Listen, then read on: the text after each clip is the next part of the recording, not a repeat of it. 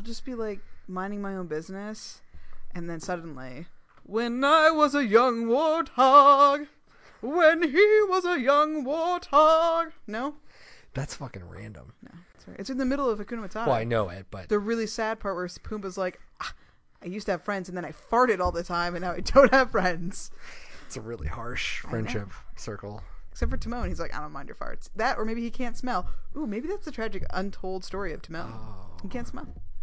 Well, but that would be actually a good story because then he wouldn't be friends with Pumbaa. Right. So, it So, all works out. in it the all end. works out. Hakuna Friendship. Matata, friends.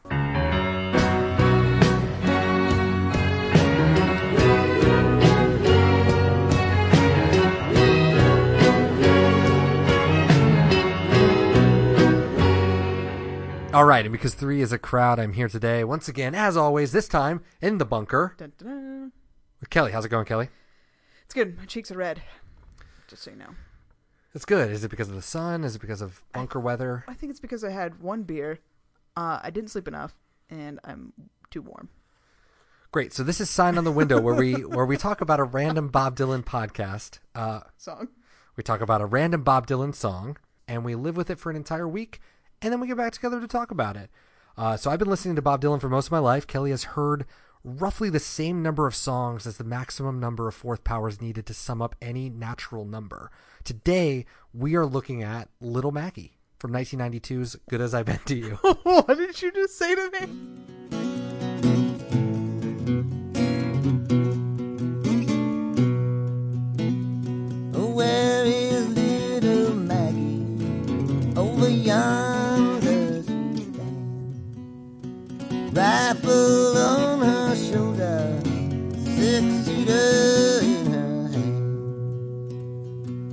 I ever stand? All right, and before we start talking about the Maggies in our life, we're first going to do a little bit of context. Uh, so this uh, was recorded for 1992's "Good as I've Been to You," which is Bob Dylan's first acoustic-only record in 27 years up to that point. So the last one was 1964's "Another Side of Bob Dylan."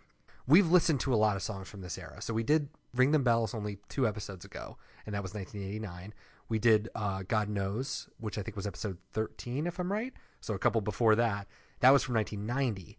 But I feel like even with Under the Red Sky, I think that people's patience had kind of waned at that point. So Bob Dylan coming out with this album, it wasn't the most stellarly received thing that he's done. I think people saw it as like a cash grab, kind of going back to his roots, sort of to drum up that nostalgia. I think it's kind of weird to look at as fans um, in the modern times because I only know Bob Dylan as a relevant artist. You know, Bob Dylan at this point was not relevant.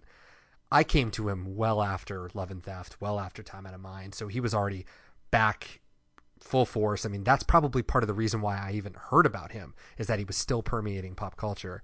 But it's weird to think back in 1992 to be somebody who would hear this, and obviously his voice is kind of it's croaking. It's it, we're used to that now. I mean, we've had many many records now with that kind of a voice, but this was pretty new. I mean, even compared to Ring Them Bells, he kind of had a you know a little bit of a voice there, and so even with this, it's kind of it's froggy, it's croaky. People were not really that into it. Is this just covers, or is this is there The any? whole thing is covers. Okay. Yeah, so this is all like pre-war traditional folk song, acoustic. World Gone Wrong, which came out next year, is a lot of uh, post-war blues. A lot more bluesy than this one. This is, I mean, this song in particular. I mean, if you want to start talking about it con- contextually, this song is about two hundred something years old. Over yonder stands little Maggie with a dram glass in her hand. She's drinking away her trouble and a courting some other man. Oh, how can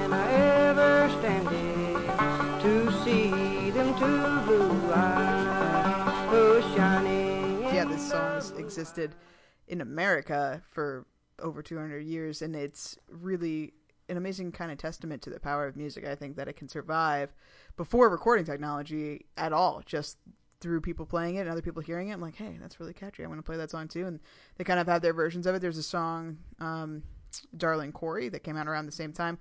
Because looking at the origins of the song is really tough because no one can say who did it. It's like, oh well, there was that one guy back in uh, Tennessee who was playing it, but he learned it from that other guy. And I guess uh, the Darling Corey song was around the same time too, so people kind of blurs which which came first or or who sang what, and it doesn't really matter in the end. I think. Yeah, they kind of really like nice. refer to them as cousins. Really, they do speak to each other, and we'll get to that too when we start talking about the lyrics. But yeah, you're right. I mean, it's like it originated in the 19th century, uh, belongs to that tradition of white blues ballads.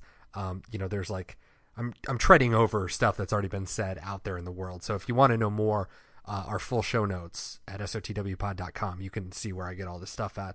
But um, there was like a, a fiddler, uh, Tommy Jarrell in North Carolina. And yeah, he said, uh, yeah, I remember it being played around 1915 or 16, and it became quite popular with the younger folk. it's like, it's hilarious that this song would just be like cutting edge. I love it. Uh, and we'll talk about all the lyrical changes and stuff. But yeah, it also, it was called like Little, Little Maggie with a dram glass in her hand. And both of them, I mean, Darling Corey has that dram glass, um, just a very different woman in both of those. And I think like Bob Dylan in particular kind of weaves the two together, whereas I think Maggie sort of stands apart from from Darling Corey. So we'll get into that um, in a little bit. But before we get there, I think that it's uh, imperative that we sort of consult with our Maggies. So I set you on a path this week, Kelly, to tell me about every Maggie that you know. Not real Maggies, keep them out of the picture, but fictional's fine. Uh, celebrities are good. Whatever Maggies come to mind. I mean, if you do know a Maggie and you want to put her on blast, go ahead and do it. But I don't think that's an appropriate place. But who am I to judge? So, Kelly, what's up with Maggies in general? I don't know any Maggies. I don't think I've ever met a Maggie. I. I knew some Margarets, but they never went by Maggie. Right, exactly. Which I feel I think Maggie's kind of an old style name. Yeah. So just we need to establish this. Where does Maggie come from? Right. Well, I didn't get into Boom. it. I didn't. Oh, but it is short for. it's a good question out there. Everybody think of it. think of it. Look it up on your own. We move on. In retrospect, it seems like I really should have. But uh, it's short for Margaret or Magdalene, Marjorie or Margarita. I'm like, mm, Ah, see, if I knew all of that, the playlist would have been a lot different. Magdalene. So we should just we're we're gonna do. We have a couple flyover Maggies that we're just gonna run through. We have some fictional Maggies. So let's go with the fictional Maggies first Okay, and let's do foremost. it. All right. So we've got Maggie Green from The Walking Dead, obviously. well, Had to can't do it mention her. without her. Maggie Simpson. Come on now, Oh, little nice, baby Maggie nice. Simpson. Maggie Walsh from Buffy the Vampire Slayer. I don't know who that is in Buffy. Maggie Walsh. Yeah, she was the teacher in season four that built Adam, the professor. All Okay. coming back to you. Short blonde hair. No, no, no. No, I do know. Three fourteen. Uh, Maggie the Frog from That's Game obscure. of Thrones. Hey, Not someone's bad. been listening to things. And uh, the last one, fictional Maggie, Maggie Grace from Lost. Lost. that wasn't contrived at all. She played Shannon Lost. Yes, she did. Oh wait, see that was bad. Maggie Grace is the actress. She's not fictional. Damn it! this is already falling apart. I take it back. Maggie Grace is a real person that played the fictional character Shannon, whatever, brother of, nope, sister of the guy who is not named Sister Shannon. of uh, Brody not Bodie? Boyd. Behringer. Bodie Behringer. no, what is it? It's uh, it is a bee. Yeah, right. It's not Billy though. No. wait, wait. It was Shannon and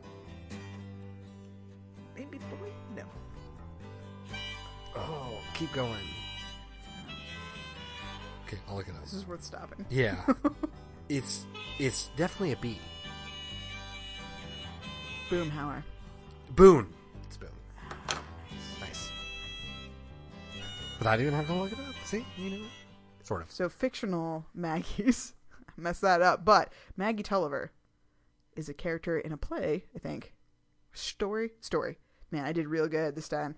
Uh, called The Mill on the Floss. The mill being a mill, the floss being the Floss River. These are both fictional mills and, and, and rivers by a guy named George Eliot, I guess. All right, so it takes place in England in this fake town, and it's like all about this girl, Maggie Tulliver, and her brother, Tom Tulliver it sounds real boring, but uh, she meets a guy and he's like a hunchback and she shouldn't like him, but she does like him. And then she likes this other guy who happens to be like engaged to her cousin or something, so that's not kosher. their dad dies at some point. Oh man, I'm already bored telling the story. This is how her brother's like her ward a little bit, but then he's like, "You can't date that guy over there that you like because he's a hunchback, and you can't date that other one because he's part of that family we don't like, and also is engaged to your friend or whatever. So you can't do that." And they have a falling out, and she gets kicked out, and then she goes live with the lady that is dating the guy that she wants to be with, and that's all weird because that's messed up. You shouldn't be scamming on your friend's boyfriend. And she pushes Hunchback aside because, of course, she does because that's how people are. They just be petty like that. So she has little clandestine meetings with one guy that she actually likes. It's all fancy and handsome and stuff. They go away together on a boat. He secretly marries her in the middle of the night because she's too tired of like saying no to marrying him. Which I'm like, at least it didn't get darker than that. And then they go back. Everybody finds out. No shit, their spot gets blown up. Everybody's really mad. Her brother stops talking to her because she's been dealing with that dude. Her friend stops talking to her because you were sleeping with my boyfriend. She ends up back at the mill. Uh, there's a bad storm. Her and dumbass Tom go out on a boat to try to save friend that we scammed on, uh, and they die because the boat turns over because they're idiots. So there you go. That's uh, the mill on the floss. It's not a morality tale. It's just they fucked up. yeah, my note. It was actually an instructional manual about how how to run boats correctly. Yeah, I mean, In the end, the whole thing is just like you got to make sure the sails are put properly at this angle. Otherwise, this could happen to you. That's Yeah. the end of it. should have been. Man, I'm mad that I can't. so it's not a friend back. morality play. It's not telling you they went down because she was scamming on boyfriend and or they just went down because they went down. Look, I just know that they went to go. They were trying to like they were trying to make amends. By the end of it, I Ah. guess the hunchback had forgiven her for blowing him off. Of course he did. and the friend was like, "It's whatever. I didn't really like that guy anyway." what? So that's why they're like, "Oh, the, this She really off. bad. We got to go save them." Why she they already got off? I mean, and they don't even live in the same town. They're probably fine. So they get in a boat and die. And I'm like, all right. You know what they? That's That's fine. what Tom and Maggie That's get. All right, so real Maggie's real quick, other than Maggie Grace, which we already know.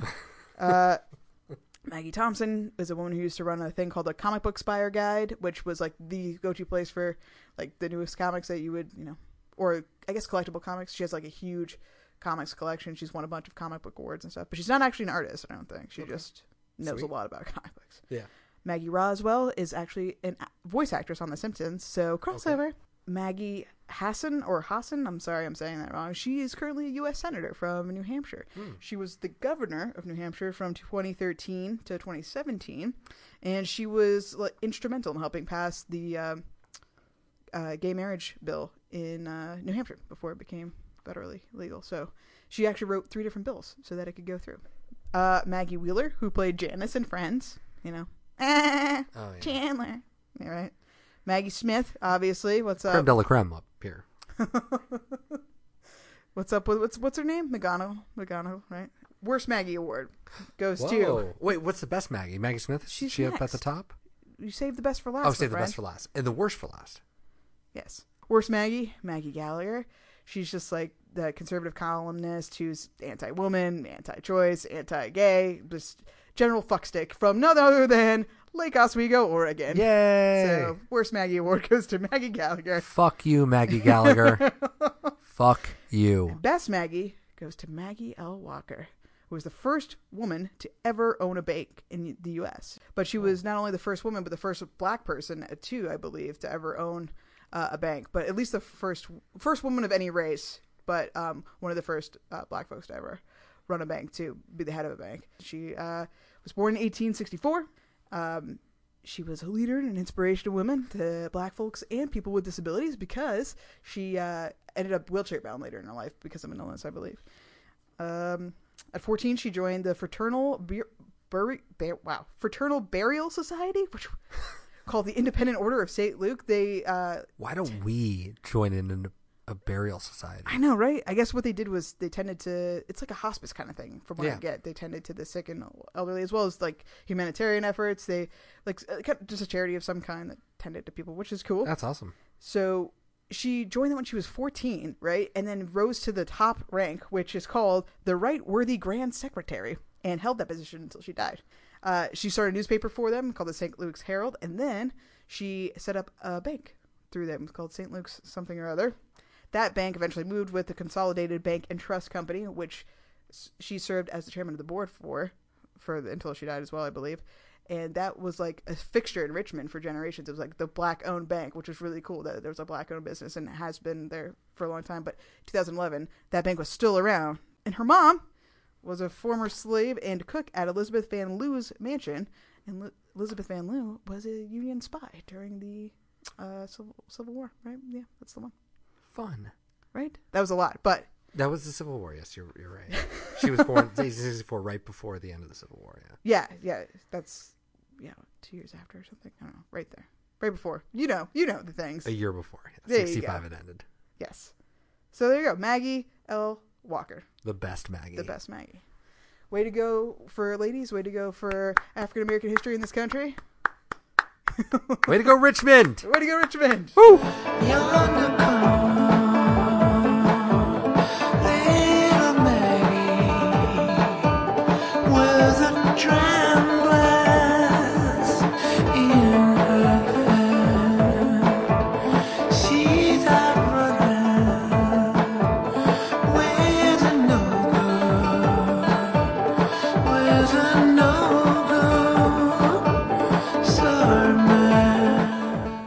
Famous letter to Dave Glover in the 1963 Newport Folk Festival program, which I read an excerpt of on episode 12, if you want to check that out, talking John Birch Paranoid Blues, Dylan had written, quote, I can't sing Little Maggie with a clear head.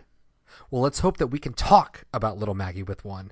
Kelly, how was your week with Little Maggie? It's already too late. Did you hear how long I went about the Maggies? Dear God, uh, I love this song. It's really Love it. cool.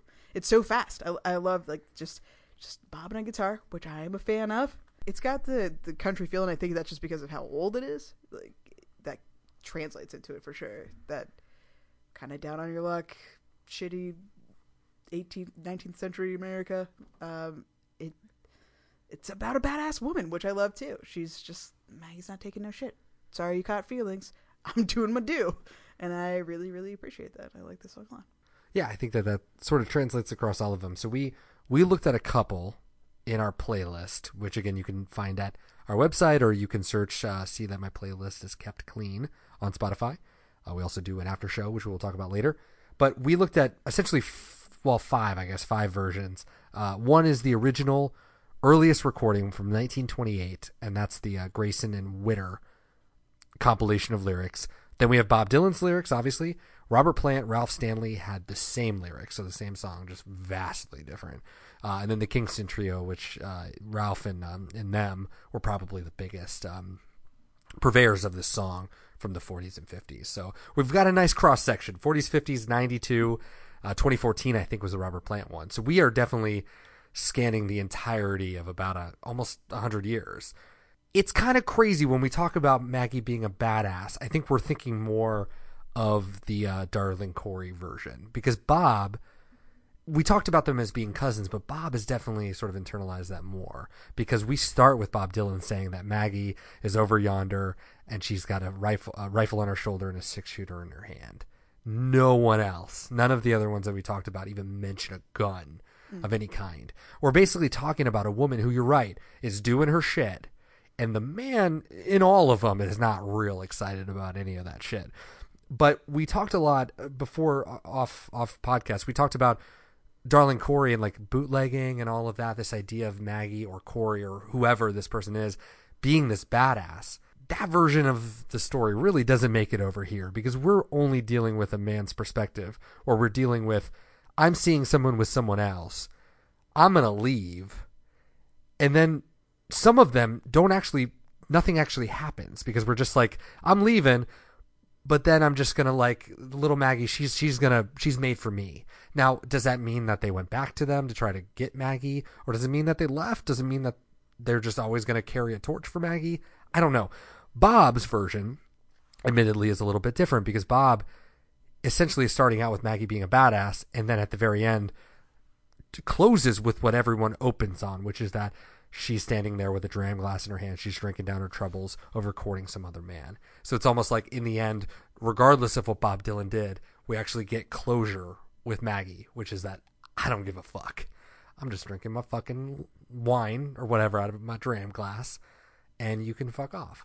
So I feel like the finality with Bob Dylan's version, even if it's a little bit more sort of like punchy than the rest of them, You know, he changes something like, um, you know, paying Maggie's fine into paying for Maggie's wine. I mean, we're basically we're painting Maggie in a picture of an alcoholic, a drunkard, sort of just like letting loose to everybody. I mean, it's it's certainly a Maggie that Bob Dylan, if you will, in the song is fallen for, but can see the flaws in it or is being you know excessively uh, nitpicky about these things or is not even acknowledging them in himself you know he's seeing oh she's a wino but i'm also a wino but i'm going to judge her for it and not myself and so i feel like that's kind of what's going on in all of these stories like i don't really know because yeah the robert plant ralph stanley and the original ones that we have the lyrics for are basically the same in that they don't really end. Bob Dylan's version of Maggie for me is like I'm drinking, fuck off.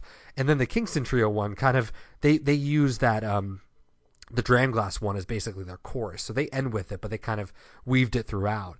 But they also change it too. Nobody else has it where their final refrain is and fooling another man. So essentially they're painting Maggie as a harlot, if you will, you know, fooling another man as they were fooled. You know, they are a fool they're gonna fool someone else. Which brings us to Theme Time Radio Hour. The next one we're doing Fools. Fools. Uh, that's for later. But uh, yeah, so I mean, those are those are the major differences that I saw just thematically between all of them. That sort of painted what our playlist was like. a couple other things I noticed was like um, in the original version they talk about hollers, and hollers are like um, sort of the valleys in the the Appalachian Mountains. So in Kentucky, Tennessee, Virginia, you've got the hollers, and going in there is usually perilous. They're usually very famil- familial, and um, you know people have lived there for ever and ever and ever. You talk about the Hatfields and McCoys. I mean, that's two hollers, you know, fighting one another. So nobody else talks about that. Nobody even includes that into their lyrics except for Dylan. But he doesn't say holler. He says a lonely hollow. So he uh-huh. does invert it, which is kind of nice because I think it would be kind of weird to talk about a holler. I mean, a holler is something very specific to that area. And I think that it makes sense on the 28 version, you know, that's very s- steeped immediately in that sort of history. But we've definitely moved on from there. So I feel like he's the only one that even attempts it that I can see. So he's, uh, you know, he's in a lonely hollow instead of a dark ho- holler. So I found that pretty interesting. And then one U for me was, um, in general, the pretty girls are made for boys to love. Not really into that. Uh, for what it's worth, Robert Robert Plant and Ralph Stanley they do change that into pretty women. So at least it's women versus girls. Although it's kind of gross anyway. But then there's a line that says "Little Maggie's gonna dance for Daddy," and that was that was just a little bit much for me. So we kind of incorporated all those weird things into the playlist, which we'll talk about later too. But well, see, when I listen to this song, none of that matters because I listen to this song as a perspective from a sad lesbian who's really into a girl that just keeps sleeping with all these dudes, but it's okay. I'm just gonna keep holding my torch, little Maggie. It's just you're just the, kind of the best. You just want to hang out with you, and you know, I just want you to be my girlfriend, but you just keep sleeping with all these guys. That's cool, little but you'll still buy her the wine, and you'll. Oh yeah. Okay. Well, I think we both. I mean, everybody's there. I mean, everybody has that moment that we can point to immediately. They see so that line that's specifically like little girls were made for boys' love, but not little Maggie. She's made for mine. Nice. I know that's not that's not bad. Way to go, songwriters out there in the world being inclusive without even knowing it. That's mm-hmm. the whole point of songwriting, opening it up to everybody. Little did they know. Forced inclusion. That's But that's my, actually uh, really that's goal. really interesting though. I think that gives it another dimension too where it becomes an I story where some of them I feel like are almost they stories. You Mm-hmm. know, like it's you're telling me a story about Maggie, but I'm not actually a part of it. And that's pretty interesting actually because all of these for me were very far away. Oh, I never felt like I was part of Maggie's life. Maggie was always eh, you know that little that darling Corey. She was the the she's the girl from Bob Dylan's song with the rifle and the six shooter. Right. That's who she is. And it was really hard for me to realize that we're not doing Darling Corey. Like that was tough because that song's badass. Mm. And in fact, I'm I'm going to say I, I like that one a lot more than this one because I like that Maggie, if you will. I think for someone today, personally, for this song to have resonance, you gave it resonance.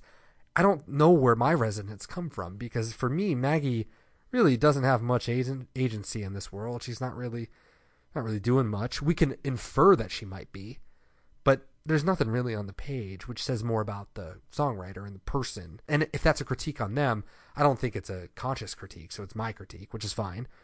But yeah, I don't know. It's I wasn't really excited about this song when we got it, but I really came came around to it. Um, I was a little bit nervous about it, but like you said, you this was always you were ready for folk, Dylan. I mean, Oh, before folk and even after. You love triplicate. I I've come around to triplicate for sure, but this was always the period where I just I wasn't quite sure about Hmm. personally. So I think it also sounds great. I think his voice complements the the song itself really well. Uh, looking at the lyrics again made me just like internalize like this is definitely a lesbian singing this song. That's fine, Bob. You can sing. it's like Bob want. Dylan's a prostitute and Oh uh, yeah, yeah, totally. yeah. I mean, it's I mean Bob Dylan, the the croaky voiced lesbian. I mean, that's really just it. So, The old trope. uh, but I even if you don't listen to the lyrics, the song is just so he could be saying fucking anything, and it sounds so good together. The guitar is a perfect speed where you're like you want to catch up with it, and uh, what he's saying sounds good regardless of what the words are, and I think that's nice. It just it's a very good sounding song to me. This is very appealing. I don't quite.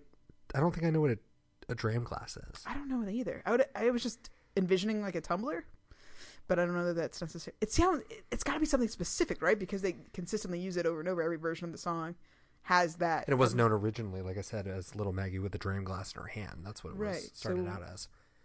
Well, we're gonna figure out what a dram glass is, everybody. We'll link it in our show notes. Don't you worry. If you're wondering too, we got you. It seems like there were some gaps in research here, mostly on my my side. A little bit on the Maggie side, but also a dram glass. It seems like an easy one. That seems like the the continuity between all of it. But so it's it's an old word. That's the thing, right? it is. Like yeah.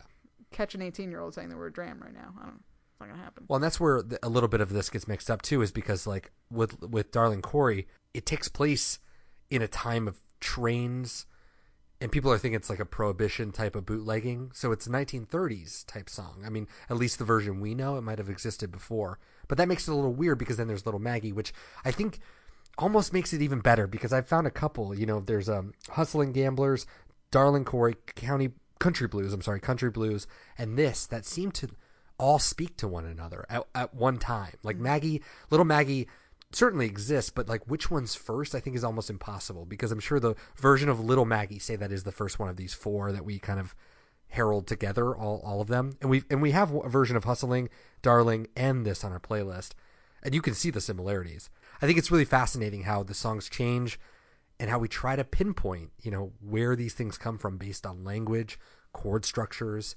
uh, the way things sound, and like even with Bob Dylan, you can do it based on words that he uses, like the word like unlearn, like that implies that he went through his Christian period. So when you hear him write that somewhere and you can't date it, you can clearly place it in a certain time frame as to when he would have written it. Because as a Christian, you know, born again, he would have written the word unlearn. Interesting. Yeah, and so it's those kind of weird keys. I mean, that's just one example, but you can start to piece together. That's just with Dylan, but I'm sure we all do it. I mean, the way that we talk about the world changes. And so if you can sort of piece that together, you can see. And so I'm sure that there's sleuths out there that have pieced all of this together, but overall, my favorite version, shocker, is Bob Dylan's far far and wide. I think that it's the most dynamic. It has all the elements of all the rest. I mean, all of the verses there all coincide with all the rest of them. But it's that delivery, it's that guitar. I think Robert Plant's version is really cool, but it's way out there. It's so weird. I love it. It's so out there. Yeah, I mean, it feels like what am I even doing? Because I just thought it was going to be him with like a little acoustic guitar singing his song. That thing is like spacey oh, and Oh, yeah. like, which is kind of cool. I mean, to push this song from the 19th century into the 21st Oh, yeah. is awesome.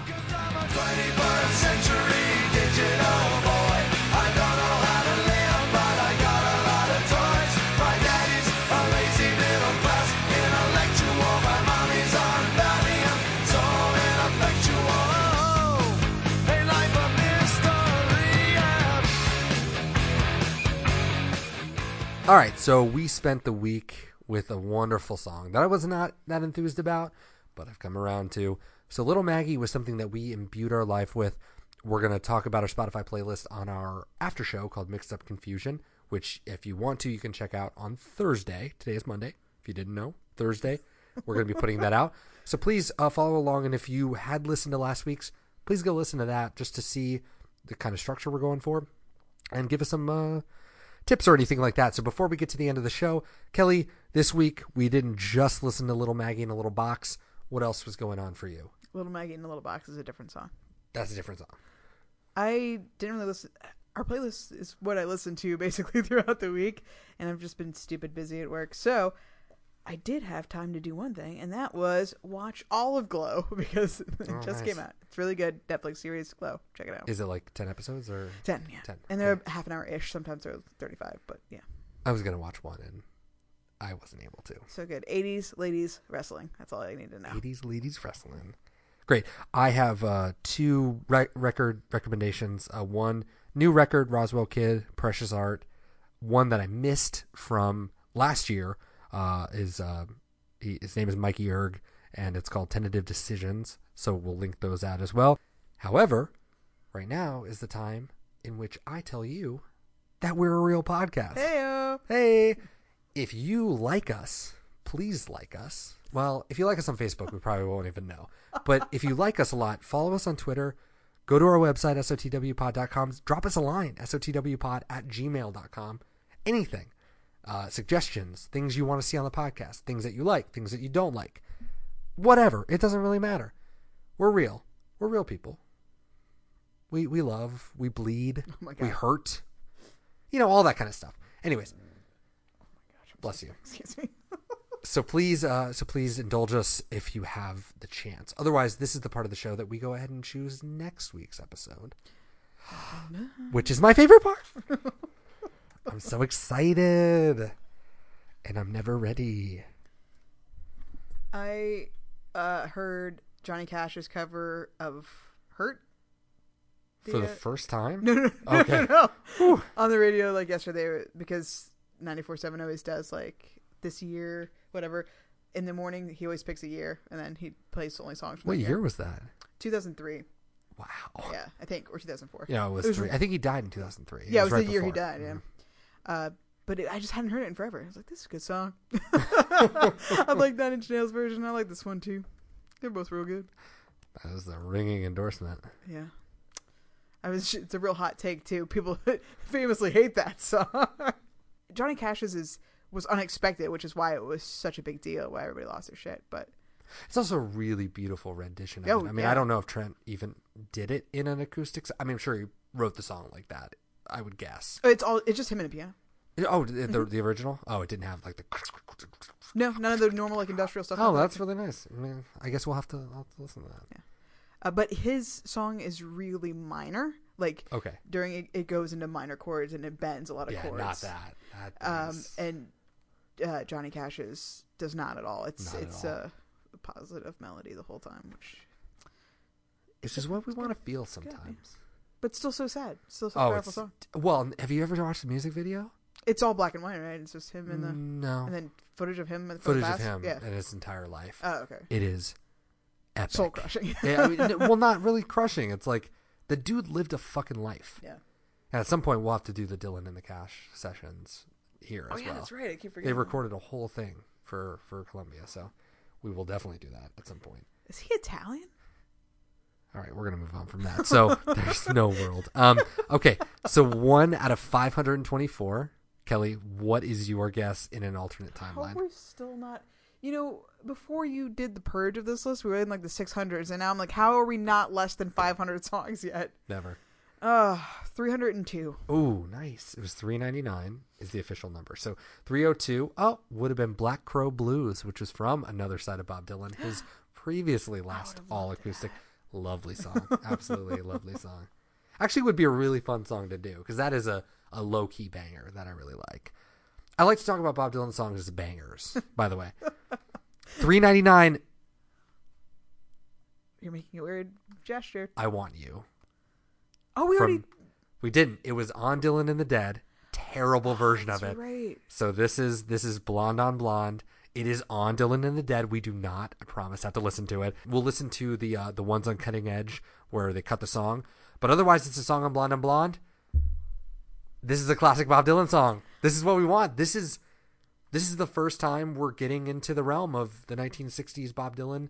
You know, we we did um you know I want to be your lover as episode two, Right. but so far we've kind of not had any of them. So Blonde on Blonde is that one album I found on a record store and I was like, "Is this Bob Dylan?" correct. So Sent you a picture. yes, one of the greatest records of uh, ever created in the history of man.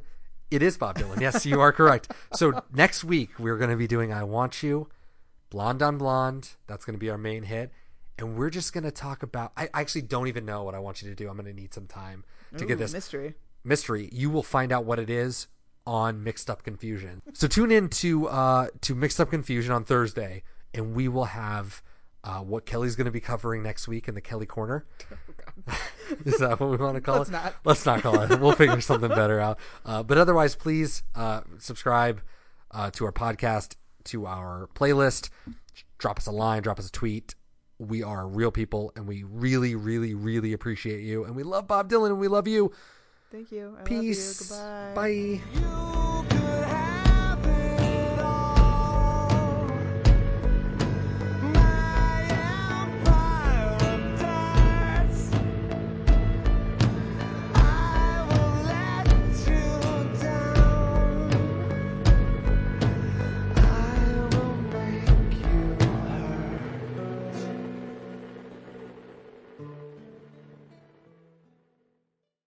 Drown dumb Maggie. That's her name.